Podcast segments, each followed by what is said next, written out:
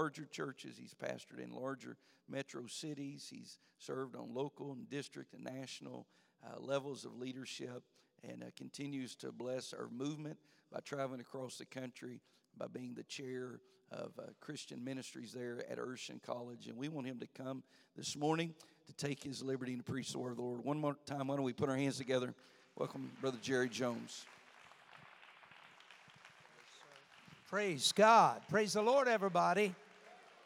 What a joy to be in the house of the Lord today and feel His great spirit here. Didn't you enjoy that praise team leading us into the presence of God? Wow, that's good. Give them a hand. Hallelujah. Thank you, Lord. It's um, a joy when every part of the service connects with what God is saying and doing in our hearts. Amen. Uh, you've been standing up and down a while. How about we'll turn uh, uh, uh, immediately to the scripture, 1 Corinthians chapter 10. I think I'll just read one verse there, the 31st. 1 Corinthians chapter 10, verse 31. Whether therefore ye eat or drink, or whatsoever ye do, do all to the glory of God. Um, it's not often this happens, but the text of my Bible lesson today was in the final line of the chorus of the very first praise song this morning. I'm going to talk about all to the glory of God. God bless you. Thank you. Please be seated. Now, I'm going to make some comments today. I'll express some what I believe to be principles of God's Word, of theology, of knowing God that you're not going to agree with when I first say them. Some of you will, some of you won't. If you don't, just give me a moment before you turn me off and let me let me show you why these are principles and truths about the nature of the God we serve. One reason some of my comments will be a challenge is because they don't fit modern concepts of Christianity. Christianity has become, in the latter part of the 20th century and certainly in the 21st century, a very me centered religion. The whole universe is about me and my needs, that God exists for me. The idea that I exist for God has become obscured in uh, 21st century Christianity because people are easily manipulated when you focus them on their needs and how desperately they're in need and how totally dependent they are. That has become the focus of much television and megachurch and Christian psychology ideas today. We have to be careful that our idea of God is, is a biblical idea. The only, the only thing we know about God, the only revelation of God is the Bible. Outside of God's Word, we know nothing about God. Now, now that's a concept that we'd pay lip service to. But we often overlook its deeper and broader implications. We don't know about God through personal logic, through human reasoning. We cannot apply our experiences to understand God. We only have the Bible. Now, if it's in harmony with the Bible, it's wonderful and fine that life experiences can teach us about God, that He can speak into our spirit, that He can reveal Himself in many ways. That's wonderful. But it must conform to the Word of God. If it conflicts with God's word, if it's a concept of God's nature that is not in harmony with the word of God, you must reject it.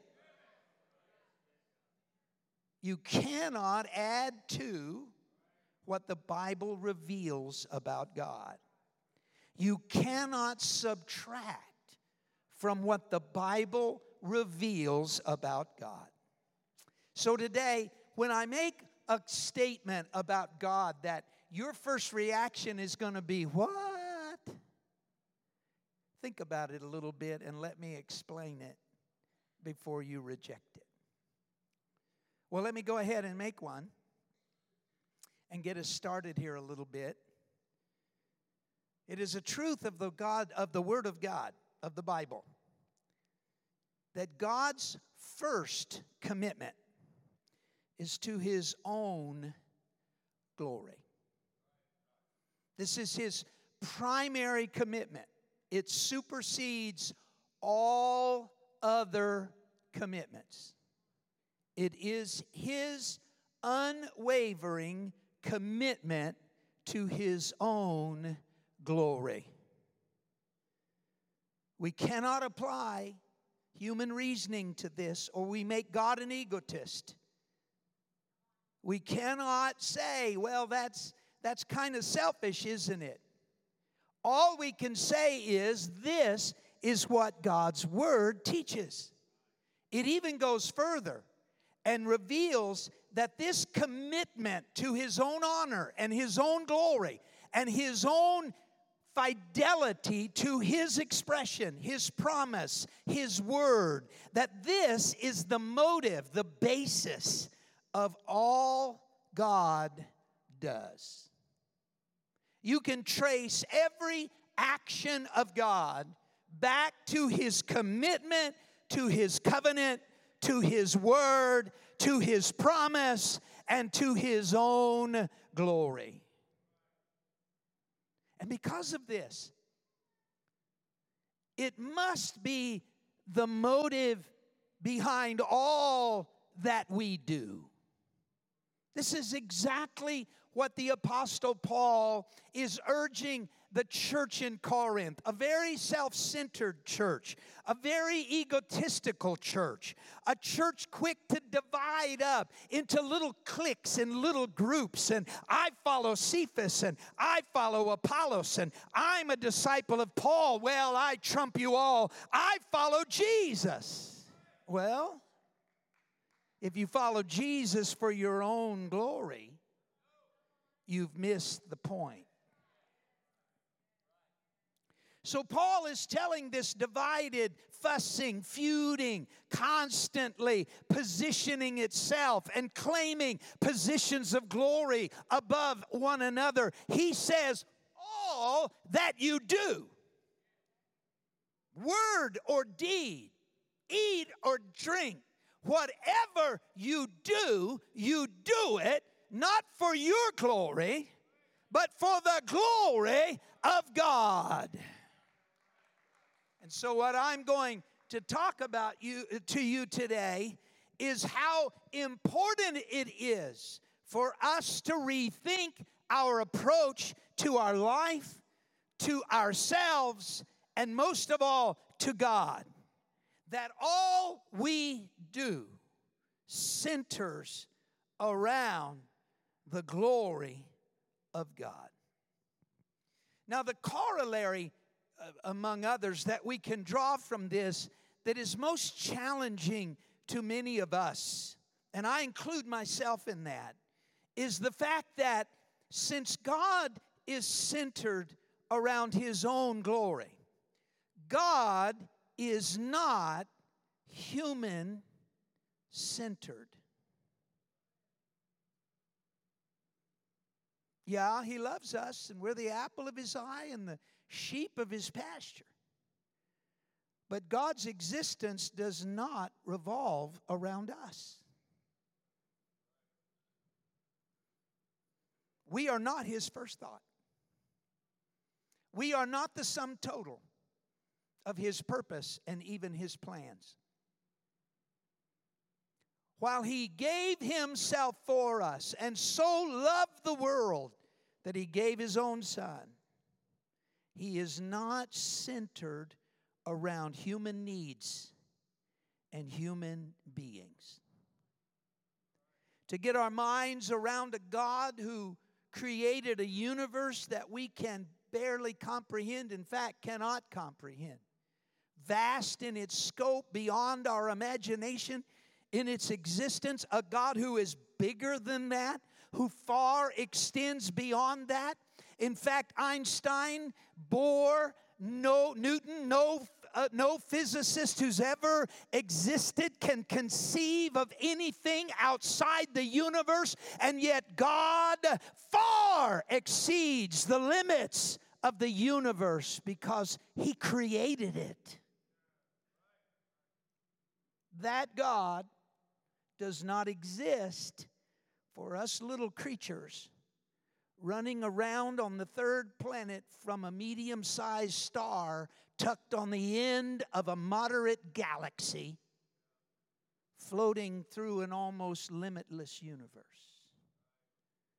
He is not me centered. He is centered about his own glory. I've already lost a few of you, but let me take it a little further since God's glory is the center of his existence, and since he is not man centered, but glory, God's glory centered, what he does, he does not do for us.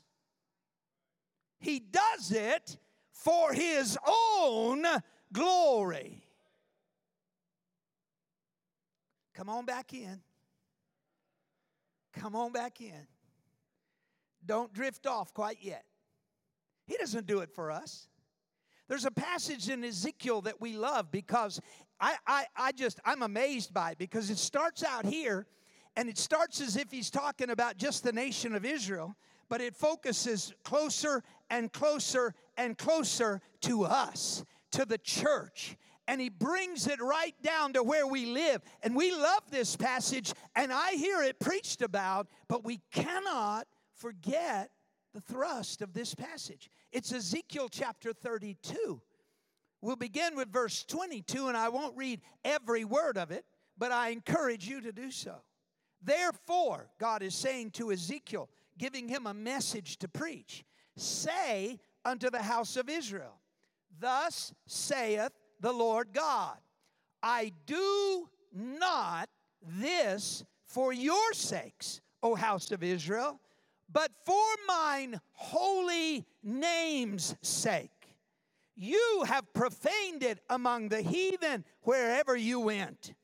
And I, this is the next verse, will sanctify my great name, and the heathen shall know that I am the Lord. What's he going to do to extend his glory among the heathen? so that they might know that He is the Lord. Well, here's what He's going to do I will take you from among the heathen and gather you out of all countries and will bring you into your own land. So far, so good. We're talking about Israel. But look at the next verse. Then will I sprinkle clean water upon you, and ye shall be clean. A new heart also will I give you, and a new spirit will I put within you. I'll take away the stony heart out of your flesh uh, and will give you a heart of flesh. Now, here's the part we like, and I will put my spirit within you and cause you to walk in my statutes, and ye shall keep my judgments and do them. And ye shall be my people, and I will be your God. And then, just in case we missed the point, verse 32 Not for your sakes do I this, saith the Lord God. He does what he does for his glory's sake. Salvation, redemption, forgiveness, grace, they are all to bring glory to God. They are that men might know there is a God in heaven. Let me tell you something. I don't know who's here that was once an alcoholic and is no longer an alcoholic, but that tells the world there is a God in heaven. A drug addict that stops being a drug addict. The world says that's impossible, that you'll struggle with it all your life. Once an alcoholic, always an alcoholic. Once a drug addict, always a drug addict. But the book says, if any man be in Christ, he is a new creature. Old things are passed away. Behold, all things become new. Let me tell you, the world can't do that. That takes God to do that. He does it for His glory. I don't do it for your sakes. I do it for mine own name's sake. His love for us now, this may even be the hardest one for some. His love for us is not motivated because we were or are lovable. Now, I know that's hard. I get that. That somehow we have earned His love. That somehow, because of choices we made, we deserve God's love. Let me tell you, if you've been in the church 50 years, you're still undeserving of the grace and the mercy of God. Turning our back on the world, holiness, standards, righteousness, worship, faithfulness to God's house. The book says that's our reasonable service. It doesn't buy us anything. It doesn't make us anything. It is because of His grace that we are saved by faith in Him through His grace. We don't deserve it. It is not by works of righteousness which we have done, but by His mercy He saved us. He is not motivated by our actions. He is motivated by His own glory. His mercy is based not on our deserts. God could have left us in our sins. God could have left us in our unrighteousness. He didn't owe us anything. The basic motive of God's action is mercy, not our deserts. It is because God gets glory from your being saved that makes you saved. I told you it's tough. I told you you'd want to think about this. Chew on this a little bit. It's not when we got our act together. Wasn't when we got good and upright and holy, but while we were yet sinners, Christ died for us because of the glory of God. The greatest act of redemption that God performed was to bring glory to Him without controversy. 1 Timothy 3 Great is the mystery of godliness. God was manifest in the flesh, justified in the Spirit seen of angels, preached unto the Gentiles, believed on in the world, and received up into glory. God saves us. Hang on. If you hadn't buckled your seatbelt by now, you might want to think about it. God saves us for his own sake, that he may be glorified. His glory is why we are here. His glory is why He called us out of the world. Isaiah 43 Fear not, for I am with thee. This is verse 5. I will bring thy seed from the east and gather thee from the west. I will say to the north, Give up, and to the south, Keep not back. Bring my sons from far and my daughters from the ends of the earth, even every one that is called by my name. For I have created him for my glory. The church exists to bring glory to God. It is called out of the world, not that we are good, that we are better, that we are somehow more spiritual, but we were called from the north, the south, the east, the west, from sins and shame and guilt and regret. But we were called his sons and daughters to bring glory to God. The church is not our culture where we can demonstrate our talent, where we can rise in a small, controlled world and show our own abilities. The, we are not part of the church for us. We are here to bring glory to Him.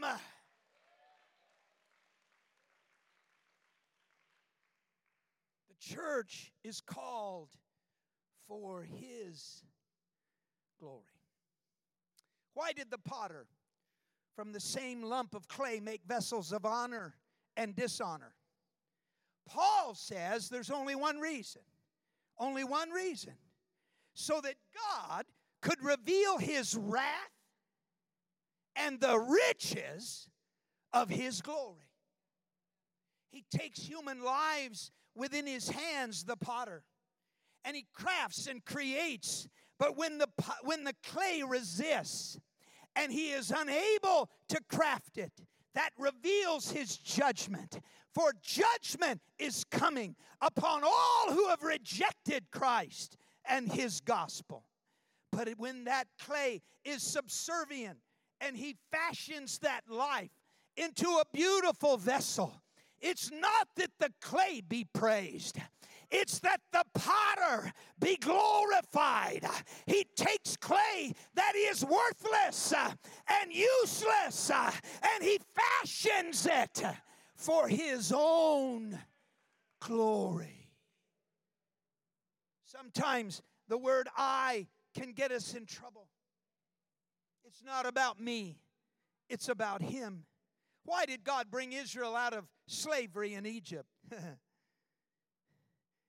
Exodus 9:16 said he did it that my name might be declared in all the earth. He did it for his own glory. Why did he spare Israel in spite of their rebellion in the wilderness?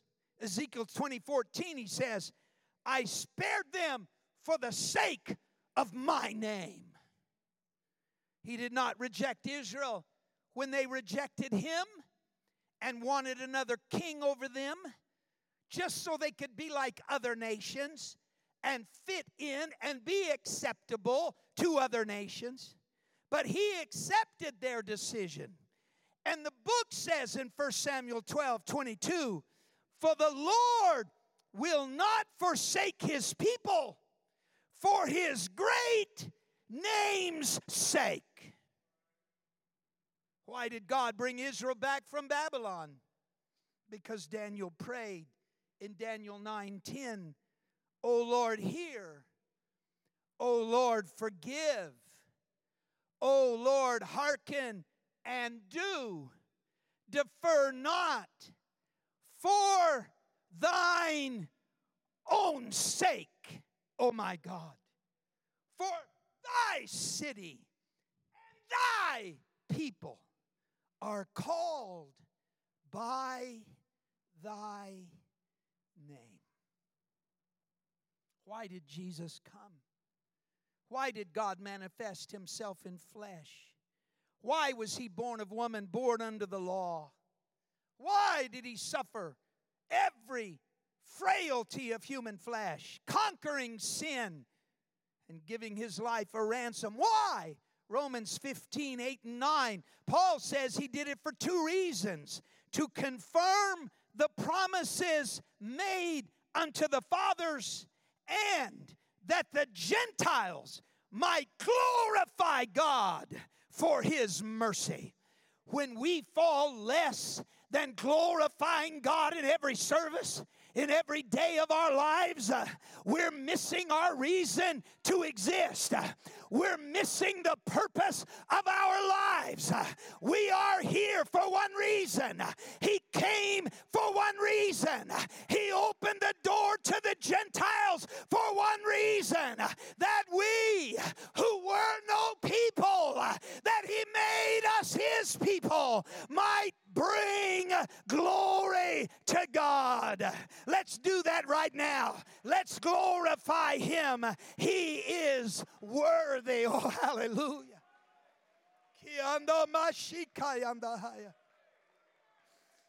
Oh, we glorify you, Jesus. It's not about us, it's about you. It's not for our glory, it's for your glory that we exist. We praise your name today. Now, you think I've been bad so far. Here's the worst one of all. You might want to write this one down because it's going to shut down your brain for a moment. And you'll have to think about this one. But here you go. Are you ready? In light of all of this, I have to tell you today God loves His own glory more than he loves us. I didn't say he didn't love us. God so loved the world, he gave.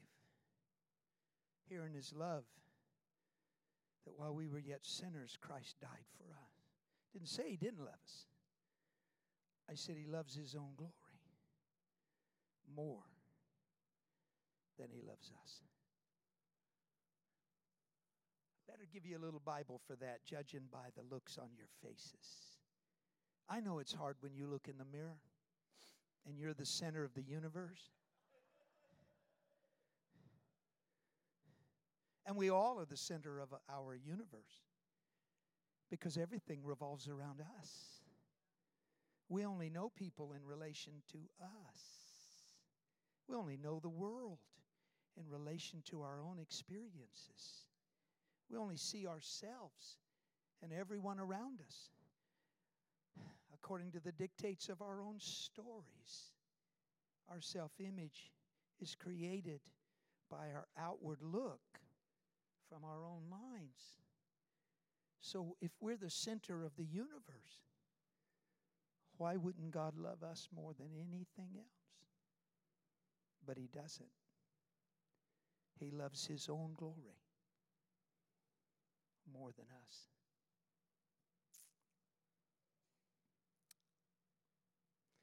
I think I better come down there for this one. I'm getting quite a few looks here, and I might need. Moses is on the mountain. He's communing with the eternal God. He's received on tablets created by the hand of God Himself, written by the finger of God Himself. The fundamental laws of human relationships relationship with ourselves, relationship with our God, and relationships with one another.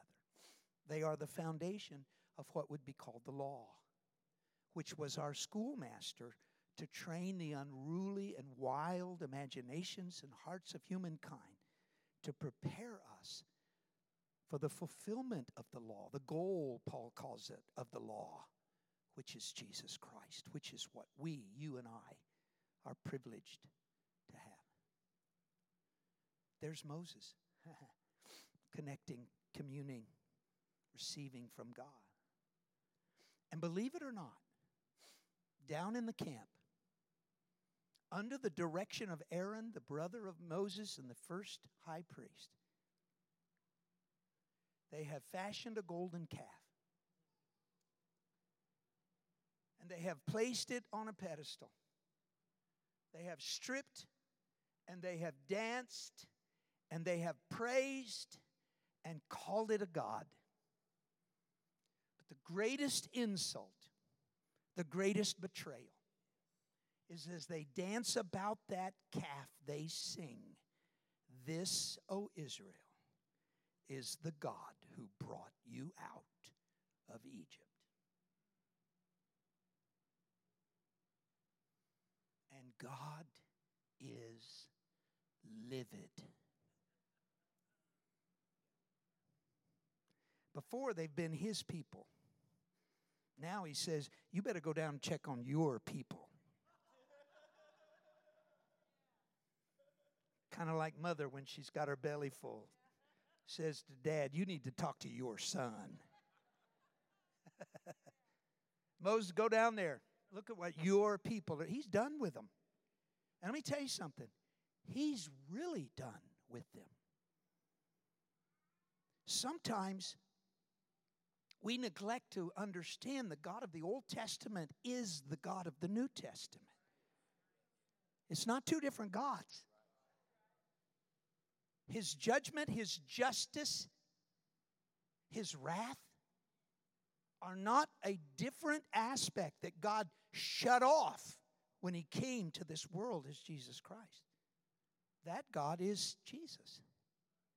Sin still makes God livid, it still brings the judgments of God. And here's what He says He tells Moses, He says, I'm going to kill them all. That's what he says. He says, Let me go. Don't get in my way. I'm going to kill every one of them. And he says, I'll start over with you. I can still keep my promises to Abraham, Isaac, and Jacob. You're one of their children. I'll kill that bunch, that million people. I'll wipe them off the face of the earth. They'll be gone in a flash of judgment. I'll show them what God brought them out of Egypt. I'll kill them all. I'll start over with you. I got time. I got lots of time. What saved them? Let me say it better. Who saved them? Moses. How did Moses save them? Did not appeal to God's love for them. He did not appeal to God's mercy. There's no mention of kindness. There's no mention of forgiveness. God's love, though He loved them, please listen to me. His love could not save them. His mercy could not save them. So Moses did all he could do. He appealed to the center of God's existence. He said, God, if you do this, the Egyptians are going to say, he brought them out just to kill them in the wilderness. He failed those people. He didn't keep his word. He said he brought them out to bring them in, and then he killed them in the wilderness. And then he said, And what about Abraham? What about Isaac? What about Jacob? You said their people would be like the sands of the sea and the stars of the heavens. You said that their offspring would be your people forever. In other words, Moses said, God, this ain't about your love for them. This ain't about your mercy for them. This is about your glory. This is about your namesake. This is about your reputation. You've made some promises and you've said some stuff. And God, just before you kill them, let me remind you that your glory dictates your actions. And God said, okay. Now, the book says he repented. Now, that's our understanding of God's action. If you notice, God set the whole scenario up. He said, Moses, get out of my way and let me kill him because he knew Moses was going to remind him, Your glory is higher, your glory is greater, your glory is superior. And God would say, I will forgive them. I will cleanse them. I will save them, not for their sake, not because they deserve it, but because of my glory. Ladies and gentlemen, it's not His love we depend on, it's not His mercy we depend on, it's His glory that makes us safe.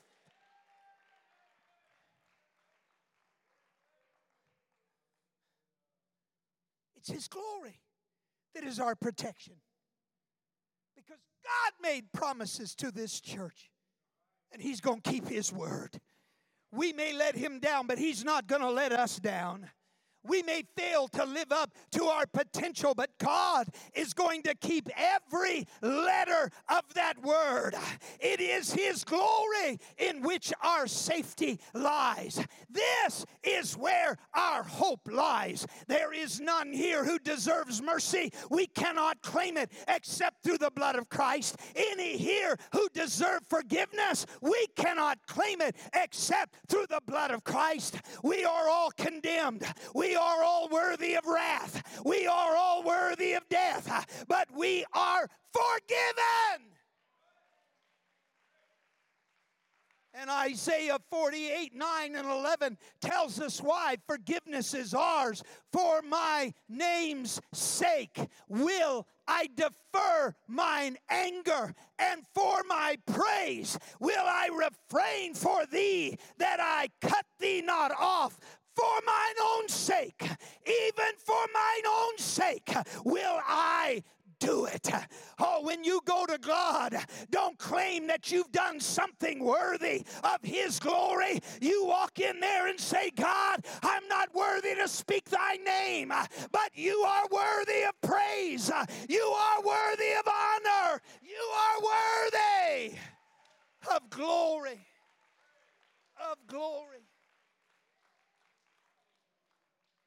And notice the end of that 11th verse. I will not give my glory unto another. I'm sorry, God's God's not going to say, you know, Jerry Jones, man, you know, he's he's had the Holy Ghost nearly 50 years. No, more than 50 years. He served the Lord, never backslid. No, he hadn't been perfect, but never went back out in the world. Been licensed all these years. Had an elected position for 41 years. Blah, blah, blah, blah, blah. So I'm going to. I'm going to scrunch over. Do y'all say scrunch in Kentucky? Yeah. So I'm speaking your language, right? I'm going to scrunch over here in the throne. And I'm going to let Jerry Jones sit up here for a while. Because he, he deserves a few angel choruses. He deserves the elders casting crowns at his feet. God said, uh uh sorry. I didn't share it with Moses. I didn't share it with Abraham. I didn't share it with David. And I ain't going to share it with you. God's glory is more important than we are. Now, why does this matter? What's this Bible lesson all about? Trying to shake you up a little bit? Trying to change your worldview a little bit? Well, maybe so, but it matters much more than me or you. Why does it matter? What is the application of this eternal truth that God is motivated by His own glory? More than any other motive. And this is why all that we do must bring glory to God. Why does it matter? Well, first, let me tell you something. If we do it for our own glory, it's worthless. Now, I'm not saying good things don't happen. No matter what you think of Mother Teresa and her lack of faith and her commitment to false teaching, she did some wonderful things. No matter what you think about how she handled money and how it was unaccounted for and all the hoopla that you hear in a negative press, she did some wonderful things. but none of them touched eternity. There are people today who give themselves to rehab centers, to halfway houses, to fresh starts, to new beginnings, to try to pull people out of the fire of heroin and cocaine and other addictions that destroy lives and tear families apart. And they're doing all they can to help the alcoholic and the broken and the depressed, the mentally ill. And I don't take one thing away from what they do, but none of them touch eternity. You can rescue a life from the flames of sin, but in the end, they still die lost without God. It is all for nothing. And when we do what we do to bring glory to us, so that men and women would know our name, so that they will applaud us, so that they'll say, That was great preaching, that was great singing. Oh, you did so much for those kids. Oh, when we do it for that, we have wasted our lives because it will not touch eternity. The only thing that matters is if it brings glory to God. To live our lives in the pursuit of fame and applause and attention is to literally throw our lives away.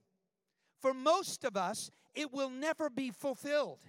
For most of us, it will be a lifelong, futile, vain pursuit of what will never be offered.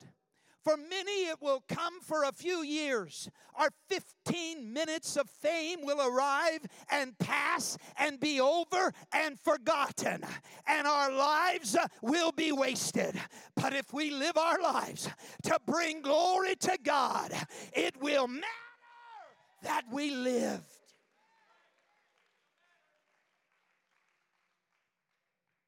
Some years ago, I was in Lexington, Kentucky and I visited a cemetery there. Yeah, I know I'm weird. That's the way I am.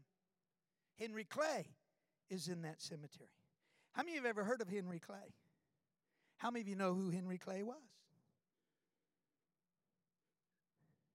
He's got this huge monument. You can't miss it.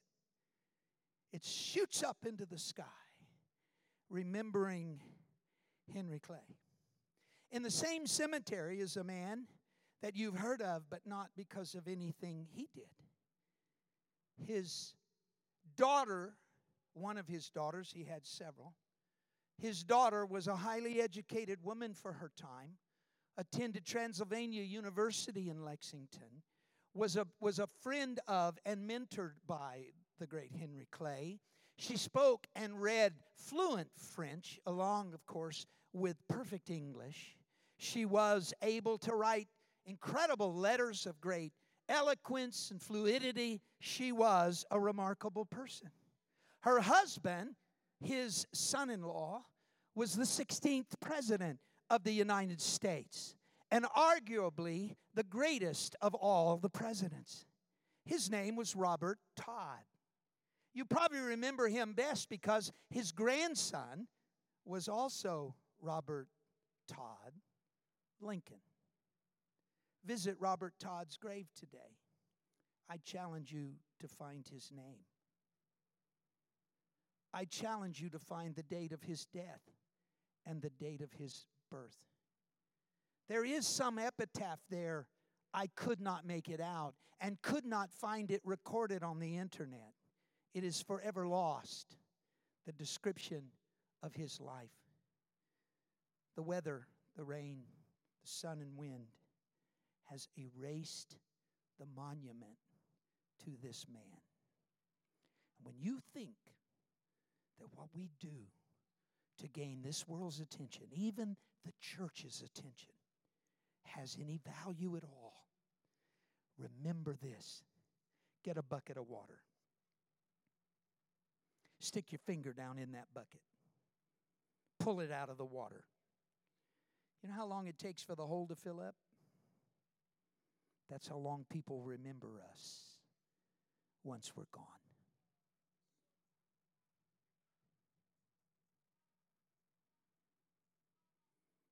Only what we do for Jesus will matter in the end. Only if it brings glory to Him will it count.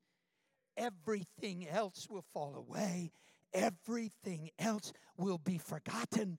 But if you do it to bring glory to Him, there is a record system in glory that if you hand a cup of cold water to a thirsty man on a hot day and you do it to bring glory to God, it's going to be remembered forever and ever and ever. Secondly, when we are willing to be God centered only because we believe He is me centered, we are relegating God to just being an instrument of our own glory. Now, th- this is a part, and I, am going to I'm going to bring this in for a landing here. I know I'm a little over time. Let me tell you, where did we get the idea that God exists for us? Now, I, I don't want you to misunderstand me. We are taught to bring our needs to Him. Let our requests be made known unto God. That, that's the scripture. You have not because you ask not. Jesus said that. Anything, he said, you ask in my name, believing, I will do it. That's what Jesus said. Healing is our promise, deliverance is our promise, help is our promise in the time of need. He will be with us. That's a promise. And I'm not taking away from that. And I'm not saying we ought not bring our needs to God, but I'm talking about a worldview and a mindset that somehow makes it that what I need is God's highest priority. That I will worship Him as long as my prayers are answered. That I will glorify Him as long as the sun shines in my life. We cannot buy into not just the charismatic, but most recently, charismatic idea that when you serve God, everything goes good. That if you serve God, the sun will always shine, the grass will be green, the birds will sing, your t- kids' teeth will be sh- uh, straight, and they will all make A's in school. That in fact, wealth is a sign of God's acceptance. That's not scriptural and it ain't true. There'll be some dear saint of God who lives in a ramshackle trailer house on the backside of a trailer park in Kentucky that has prayed prayers and exercised faith and has been faithful to God. And when we get to glory, her crown is going to be higher than any other crown in this building. And she's known nothing but but poverty and loss and pain and anguish, but she is a child of God and she brings glory to God and He loves her. You got to understand that we cannot serve God to be happy. That's not our motive. We do not serve God to have money in the bank and to drive a nice car and to wear nice clothes. God isn't against any of those things. But if He chooses another path for us, uh, I'm going to serve you, Jesus. Uh, if I never get another prayer answered, uh, I'm going to serve you, Jesus. Uh, if I'm sick uh, and poor and I have nothing in this world, I'm going to serve you because you are worthy. You alone are worthy. I don't do it to get from God, I do it to give to God. He is not an instrument of my glory. He does not exist to make me rich or powerful or famous. Our glory is not in view not even for one second. It is all about Him. Now I'm going to finish with this. When we do all for our glory, we limit what we can do. Because God does not share his glory. When we do it for us, we get what we can do. When we do it to display our talent for the applause of people, we get only what our talent can produce. Now, that may be prodigal, that may be incredible. You might be so talented that people will sing your praises. I've seen it happen. I've seen carnal men and women. I, I, I knew a preacher that could play golf all day, rush home, change clothes, grab his Bible on the way to Bible study that night, walk in the pulpit, flip it open, read a text, and wow, the congregation. Because he had talent but he couldn't build a church. And he's lost his ministry, and he lost his marriage, and eventually lost his life. And I want to tell you why. Because no matter how great your talent, it will only take you so far no matter what you can do with your own abilities, with your own skill, with your own creativity, with your own excellence, with your own eloquence, no matter what you can do, it's just what man or woman can do. But when we do it for the glory of God, we go far beyond our talent, our skill, our education, our abilities. When we do it for His glory, we get what God can do. Stand with me, please. How do people stand up and sing? And let me tell you something. Good singers, we got the best. I mean, we've had that, we've had that said to us by people that ought to know. Great singers, incredible singers. We need our singers. I thank God for the talent that is in us, but that ain't what makes our singers great. It's when they step into that realm of beyond musical ability, uh, beyond instrumental skill, beyond knowledge of, of how to sing, and they step beyond that.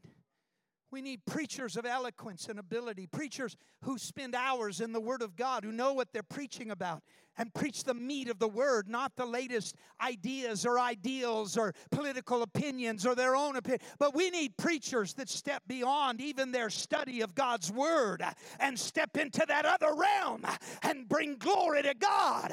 And those singers and those preachers that bring an anointing beyond themselves they change human lives because they bring what God can do. When it's about us, it's just about us. When it's about Him, it activates the power of God to accomplish more than we could ever dream. How did they find the courage to face the lions in the Colosseum? The upside down crosses that dotted the hills around Rome, the fiery stakes of the Inquisition. How did they do that? If they arrested you today and sentenced you to death by lethal injection, and you could save your life by simply saying, Jesus is not God. what would you do? That's what they did. And how did they do it? There can only be one answer. They weren't superhumans. They weren't somehow better than us, higher than us, stronger than us, more spiritual than us. It was very simple. They lived their lives to bring glory to God, and they chose to die for His glory. Come on up. I'm trying to quit. I really am. Are there any Sunday school teachers here? Any youth workers here? You kind of ashamed of it? Hold the hand up high. Yeah. Any people work with the elderly, the older folks? Few. Okay. Pastors here? Preachers here? One last shocker, but here you go. You don't do it for them. You better not do it for them. If you do it for them, they'll break your heart.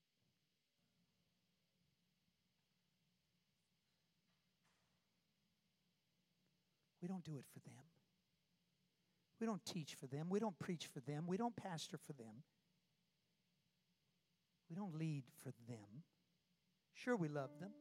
We care what happens to them. We want them to have a better life. We, we, we, I, don't, I don't take away from that. But I'm telling you, your motive cannot be for them to get their applause, to get them to say thank you, to get them to do this, be saved, to do that, to go here, to be that, don't do this. That, that can't be your motive. It's what we dream will happen, but we don't do it for them, we do it for Him. Because you're always a success. You'll stay in the fight. You'll struggle on in the battle You'll live through the dark nights. You'll rise above the betrayals and the walkouts and those who turn against us and attack us on Facebook. You can weather that if you didn't do it for them. But if you did it for Him, what does it matter what they say or what they do? I did it for His glory, and He gets glory no matter what they do. So the apostle summed it up so powerfully and simply. When our lives, our prayers, our dreams, our desires are all for God to be glorified. When we are in harmony with God's word and God's will because we don't live our lives for ourselves, but we live our lives for Him then we have a hope of fulfilling the commandment of God's word.